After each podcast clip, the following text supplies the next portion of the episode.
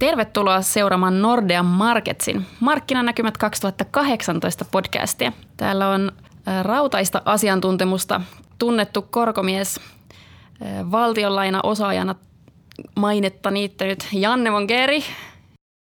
Moi. Ja osakeosaamista edustaa päästrategi Lippo Suominen. Tervehdys. Ja minä olen Sanna Kurronen ja tonttini on valuuttamarkkinat. Aloitetaan isosta kuvasta, mitä markkinoilla tapahtuu vuonna 2018 ja lopuksi aion haastaa kollegat sanomaan oman kaikkein houkuttelevimman sijoitusideansa ensi vuodelle. Mutta isoon kuvaan Janne varmaan keskuspankkien tuntijana osaat kertoa, mitä, mitä Fedin, EKPn näkymät ensi vuodelle on ja mitä se markkinoille tarkoittaa? Joo, EKP-näkymät on aika tylsät, joten aloitetaan tuosta Fedistä, missä on kuitenkin ehkä vähän enemmän sitä yllätyselementtiä. Fed on itse indikoinut, että kuten tänä vuonnakin, niin ensi vuonna nostetaan korkoa kolme kertaa. Markkinoilla hinnoitellaan alle kahta nostoa, joten jo siitä näkökulmasta, jos Fed pystyy toteuttamaan tämän kolme nostoa, niin, niin se on markkinoille jonkunlainen yllätys. Mutta nyt ehkä – se suuri kuva edelleen se, että inflaatio on hakusessa, mutta että pitkään on puhuttu, että nyt se lähtee, nyt se lähtee, nyt se lähtee. Ehkä se ensi vuonna jopa voi oikeasti lähteä. Tai sanotaan, että näitä, tämä argumenttien määrä siitä, että, että niin kuin miksi inflaatio lähtisi, niin kasvaa jo aika vahvasti tämän USAn verouudistuksen myötä. Ehkä puhutaan siitä vähän, vähän enemmän, mutta että, että voisi sanoa, että tälle Fedinkin kolmelle nostolle niin on helppo löytää riskejä siitä, että he, he nostaisi enemmän. Hehän nyt otti tämän verouudistuksen jo mukaan omissa ennusteissaan, mutta, mutta he, kuten kaikki muutkin, niin ei kukaan tiedä tässä vaiheessa, mikä se vaikutus tulee olemaan. Ja nyt ehkä niin kuin sieltä on helppo nähdä riskejä, että, että niin kuin sitä aliarvioidaan. Että kasvulle, inflaatiolle nähdäänkin suurempi vaikutus ja tämä sitten vaikuttaa myös, myös Fedin näkymiin. Tuossa oli se mielenkiintoinen, nyt viime viikolla oli just nämä keskuspankkien kokouksia ja keskuspankitkin, ihan niin kuin kaikki tässä huoneessa ja kaikkialla muuallakin tuntuu olevan sitä mieltä, että meillä on huikea talouskasvuvuosi edessä, mutta saman aikaan vedettiin inflaatio-odotuksia entistä alaspäin, eli keskuspankitkaan enää usko inflaatioon. Mistä sitä inflaatio nyt sitten saadaan?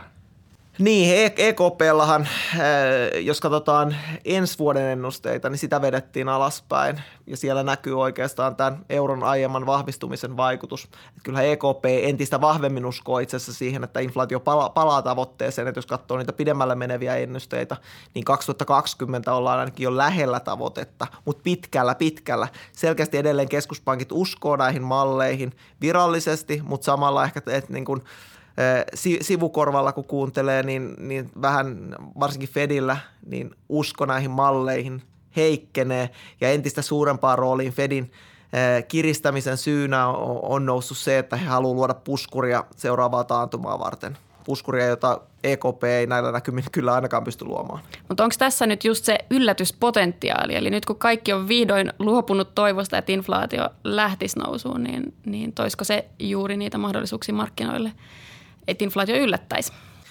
mahdollisuuksia riippuu tietenkin, mistä markkinoista lähdetään liikkeelle. Et korkomarkkinoillehan se toki toisi tervetullutta eloa ja, ja niin kuin ehkä uskoa siihen, että, että niin kuin nämä vanhat lainalaisuudet ei, ei tota, olekaan täysin kuolleita ja kuopattuja. Osakemarkkinoillahan se voisi olla vähän haastavampi tilanne, että, että nythän on ollut tämmöinen kultakutriskenaario pitkään, että kun ei ollut inflaatiota, mutta kuitenkin kasvu on ollut, ollut mukavaa, niin, niin se on ollut varsin ystävällinen ympäristö osakemarkkinoilla. Samalla keskuspankit pitänyt rahapolitiikan hyvin elvyttävänä. Joo, kyllä tuo on ihan selvää, että niinku, ehkä tällä hetkellä pitää ottaa se ykkösriski osakemarkkinoiden kannalta ensi vuonna, ehkä yleisen riski tunnelman kannalta, niin kyllä se on se inflaatio nyt, koska näyttää siltä, että kaikki talousmittarit ihan sama, mihin päin maailmaa katsot, niin kaikki sojottaa vaan ylöspäin ja näyttää hienolta ja hyvin menee ja luottamus on kovaa ja kuluttajat ostaa kaikkea, mitä liikkuu ja niin edelleen. Ja tämän varmaan veroalen myötä niin ruvetaan investoimaankin ihan hullun lailla. Et kaikki näyttää niin hyvältä, että nyt tavallaan se riskihän on siinä, että menee liian hyvin ja se inflaatio tulisi sieltä lopultakin. Toki toisella puolella on se, että me ollaan kerta toisen jälkeen petytty, sitä nyt vaan ei ole sieltä tullut. Eli, eli kyllä se on varmasti se, missä niin kuin heiluttaa tuonne saadaan, mutta miten paljon se pitäisi nostaa, että se oikeasti rupeaa taloutta uhkaamaan, niin se on varmasti mielenkiintoisempi kysymys. Mikä Lippo sun mielestä sitten on allokaatio mielessä, jos mietitään osakemarkkinoita, niin niitä, miten paljon sitä Fedia esimerkiksi on hinnoiteltu sinne, miten paljon inflaatiota on hinnoiteltu, miten paljon euroalueen kasvun piristymistä on hinnoiteltu ja missä ehkä olisi vielä väärin hinnoittelua. No toi on aina haastava kysymys, että miten paljon hinnoissa on sisällä, mutta kyllähän tuolla nyt tämä vuosi, jos ajatellaan Yhdysvalloissa osakemarkkinat, esimerkiksi on noussut yli 20 prosenttia. Jos siihen vielä, että ne ehti nousemaan vielä viime vuoden lopussakin silloin Trumpin valinnan jälkeen, niin onhan siellä melkoisesti ylöspäin menty. Ja nyt tavallaan mun mielestä tämän vuoden teemana on yleisesti ottaen markkinoilla ja taloudessa ollut se, että nyt on vihdoinkin niin kuin haudattu se finanssikriisi. Tähän asti oli aina niin kuin tuli vaan, että, että no kohta tulee uusi finanssikriisi, kohta tulee taas, kohta menee huonosti. Mutta nyt tuntuu, että enää ei ole joka kerta niin kuin tullut sitä kohta menee huonosti argumenttia siihen perään, vaan nyt on uskallettu mennä. Ja, ja se on niin kuin nostanut tota taloutta tuolla noin. Se on saanut myöskin osakkeissa oli ihan sama. Osakkeet on nyt noussut kohta yhdeksän vuotta putkeen, joka on siis historian toisessa pisin nousuputki. Ja sen puolesta, jos tekisi mieli sanoa, että kattokaa kalenteria, kyllä sen kohta pitää laskea sieltä, niin tämä on ihan itsestään selvä asia mutta eh, se, että nyt on saatu, saatu vihdoinkin niin porukka lähtemään sinne mukaan. Tähän asti se oli niin vähän vastentahtoista nousua, että ostettiin osakkeita, koska ei oikeastaan ollut vaihtoehtoja. Nyt rupeaa olemaan sitä uskoa niin tulevaisuuteen ja, ja toki se on aika monesti sen tämän noususuhdanteen lopun merkki, että kaikki rupeaa uskomaan siihen, että ei voi mennä muuta kuin hyvin ja se on, se on ehkä se uhkakuva tässä tilanteessa – Miten paljon sitä on hinnoissa? On sitä hinnoissa jo aika paljon, mutta niin kuin, voiko se nousta vielä lisää, niin kyllä mä uskon, että tässä yleensä niin kuin nousun lopussa niin vedetään ihan hyvä osakerallikin. Mites Pohjoismaissa osakemarkkinat ei ole nyt ainakaan viime aikoina niin, niin hyvin performoinut kuin, kuin USAssa?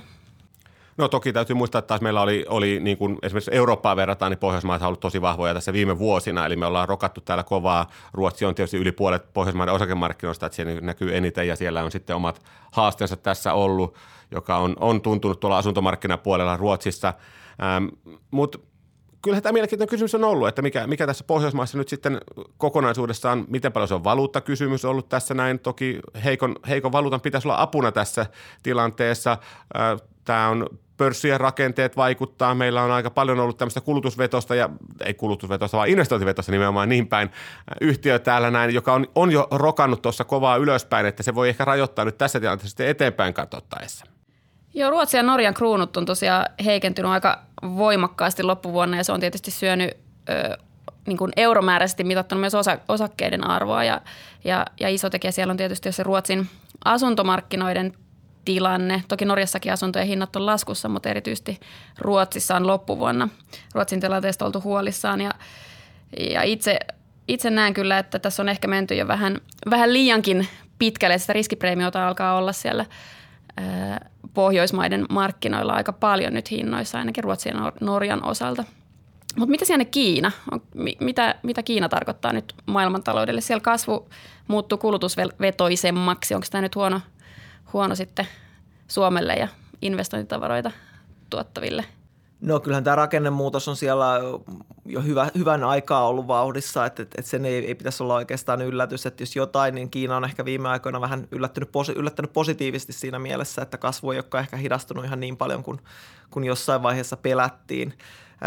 Samaan aikaan tuntuu, että, että niin kuin – jos viime vuoden loppua vaikka miettii, niin useimmissa riskiarvioissa mainittiin Kiina, että nyt Kiina romahtaa ja, ja nämä, nämä ei ole, toteutunut nämä uhkakuvat ja, ja ehkä niin kuin se, sitä Kiinan romahdusta ei ole missään nimessä pystytty niin kuin poistamaan sitä riskiä, mutta että se, että se tapahtuisi nyt lähitulevaisuudessa vaikka ensi vuonna, niin se ei ainakaan ole niin kuin omassa riskikartassa enää, enää se suurin riski, että, että niin kuin vaikka siellä nyt ei niin hirveästi ole edistytty tämän velkaongelman äh, hanskaamisessa, niin on, on otettu kuitenkin jotain edistysaskelia ja ehkä taas pystytty ainakin siirtämään sitä niin kuin lopullista äh, selvitystä pidemmälle tulevaisuuteen.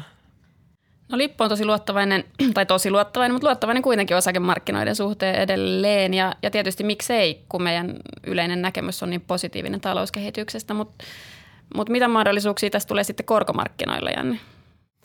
No korkomarkkinoilla niin kuin jos sijoitusmielessä miettii, niin se kuva on edelleen aika niin kuin tylsä niin kuin siinä mielessä, että, että sieltä on vaikea löytää tällaista niin kuin houkuttelevaa sijoituskohdetta ainakaan tuottomielessä. Että niin kuin euroalueella keskuspankki, joka ostaa kaksin käsin kaikkea, mitä liikkuu, niin on painanut korkoerot lisätuoton niin matalille tasoille, että, että niin kuin vaikea nähdä, että sieltä hirveän paljon enää, enää voitaisiin kapeammille tasoille tulla. Yhdysvalloissa ehkä se tilanne on vähän mielenkiintoisempi siinä mielessä, että niin kuin tuossa aikaisemmin mainitsin, niin siellä on oikeasti riske, suurempia riskejä ja inflaatiosta suurempia riskejä, että Fed voi yllättää markkinat sille ja, niin kuin kiristämisellään, että, että siellähän rahapolitiikka kiristyy tällä hetkellä kahta kautta, että on koronnostot ja sen lisäksi on Fedin tase, joka, joka supistuu. Ja tämähän taseen supistumisvauhti kiihtyy joka kolmas kuukausi, tämä on ehkä semmoinen asia, mitä aliarvioidaan markkinoilla tällä hetkellä että niin kuin siinä mielessä Yhdysvalloissa olisin ehkä vielä varovaisempi eh, korkoinstrumenttien suhteen, koska korkojen nousuhan lyö siellä läpi.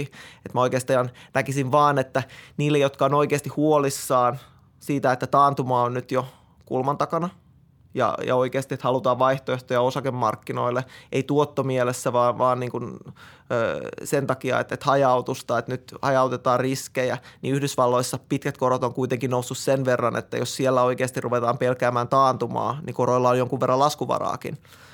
Itse en usko, että se taantuma yllättää vielä ainakaan ensi vuonna tai taantuma pelotkaan, joten siinä mielessä olisin hyvin varovainen tällaisten sijoitusten kanssa, mutta että jos sitä taantuma suojaa haetaan, niin sitä, sitä löytyy paremmin USA-korkomarkkinoilta. Positiivinen näkymä siis äh, osa, osakkeista edelleen lähdetään hakemaan niitä tuottoja, mutta jos otetaan vielä loppuun vähän konkretiaa, että mitkä ne nyt olisi sitten ne houkuttelevimmat markkinat tällä hetkellä. Ja mä voin, mä voin aloittaa. Äh, eli itse valuuttamarkkinoita seuraa, seuraavana, niin, niin näen kyllä tosiaan, niin kuin mainitsin, niin sen Norjan, Norjan kruunun ja Norja, Norjan kruunumääräiset – sijoitustuotteet tällä hetkellä houkuttelevina osittain just sen takia, että siinä on valuutalla myös Norjan kruunulla vahvistumispotentiaalia jopa semmoinen kymmenisen prosenttia näkisin tuossa alkuvuoden, alkuvuoden aikana. Mitäs Lippo, mitä uskallat suositella? No toki pitäisikö sanoa sitten Norja osakkeet, jos saat 10 prosenttia ja pelkästään valuutasta tuottoa, niin osakkeet ei tarvitse mennä mihinkään ja se on ollut hyvä vuosi. Mutta ehkä mä en nyt ihan kuitenkaan lähde hehkuttaa että Pohjoismaiden osakemarkkinaa. Osakkeet siis totta kai yleisesti ottaen, niin kauan kuin maailma menee ihan ok. Ei tarvitse mennä niin hyvin, mitä nyt on mennyt. Menee ok, niin osakkeet on, on tuohon surkean matalaan korkotason verrattuna niin ehdottomasti se houkuttelevampi vaihtoehto. Eli helppo olla osakkeiden puolella. Mistä sitten niitä osakkeita? No kyllä se pitkällä tähtäimellä tahtonut olla niin, että mene sinne, missä on kasvua ja se kasvu on edelleenkin siellä Kiinassa, mitä Janne sanoi äsken, että, että ne Kiinan pelot on tuossa taas helpottanut, tai ainakin niitä on siirtynyt eteenpäin. Niin eiköhän pysytä siellä Kiinassa ja kaukoidässä tässä, tässä tilanteessa, vaikka siellä jo hyvin on mennyt, niin kyllä se nousuvara siellä varmasti on kaikista paras. Mitäs Janne? No ky- kyllä se näin menee, että, että en mä korkomarkkinoilta löydä mitään sellaista kovin houkuttelevaa äh, horisontista oikeastaan riippumatta, että ilman näitä taantumapelkoja niin kovin houkuttelevaa instrumentteja, että kyllä mäkin enemmän sitä lisätuottoa hain osakemarkkinoilta markkinoilta tässä korkoympäristössä. Ja olisitko sama, sama linja Lipon kanssa, että ihan kunnon, kunnon riskillä ja tuolta kehittyvistä markkinoilta ja Aasiasta? No sanotaan, että en mä varmaan ainakaan kaikkia paukkuja sinne laittaisi, mutta no, hajauttaminen niin varmaan siellä on potentiaalia. Ö, oikein paljon kiitoksia näistä mielenkiintoisista ö, tai tästä mielenkiintoisesta keskustelusta ja, ja toivottavasti tästä saa, saa ö, kuuntelijat eväitä, miten lähdetään ensi vuoteen. Kiitos. Kiitos. Kiitos.